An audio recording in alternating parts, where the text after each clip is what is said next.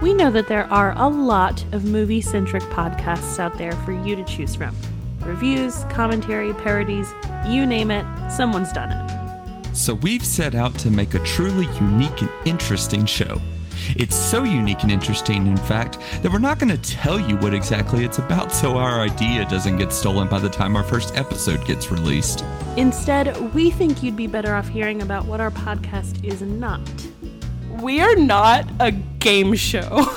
I thought you were going to be like, and this is a good time to mention our sponsor. No, I am not adding kitschy, campy sounds to our podcast. Get that through your thick skull.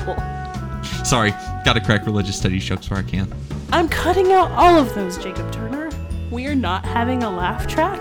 We're not having an audience cheering in the background of our opening. We're not having air horn noises. I don't care. None of it.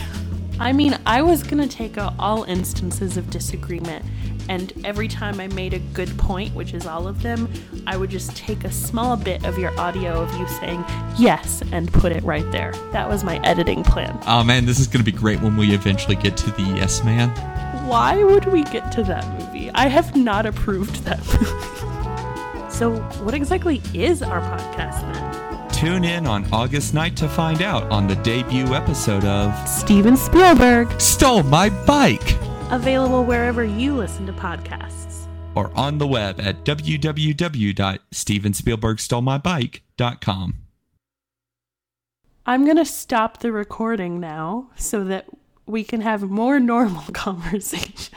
Okay, I'd like to see you try. I cannot stop the recording.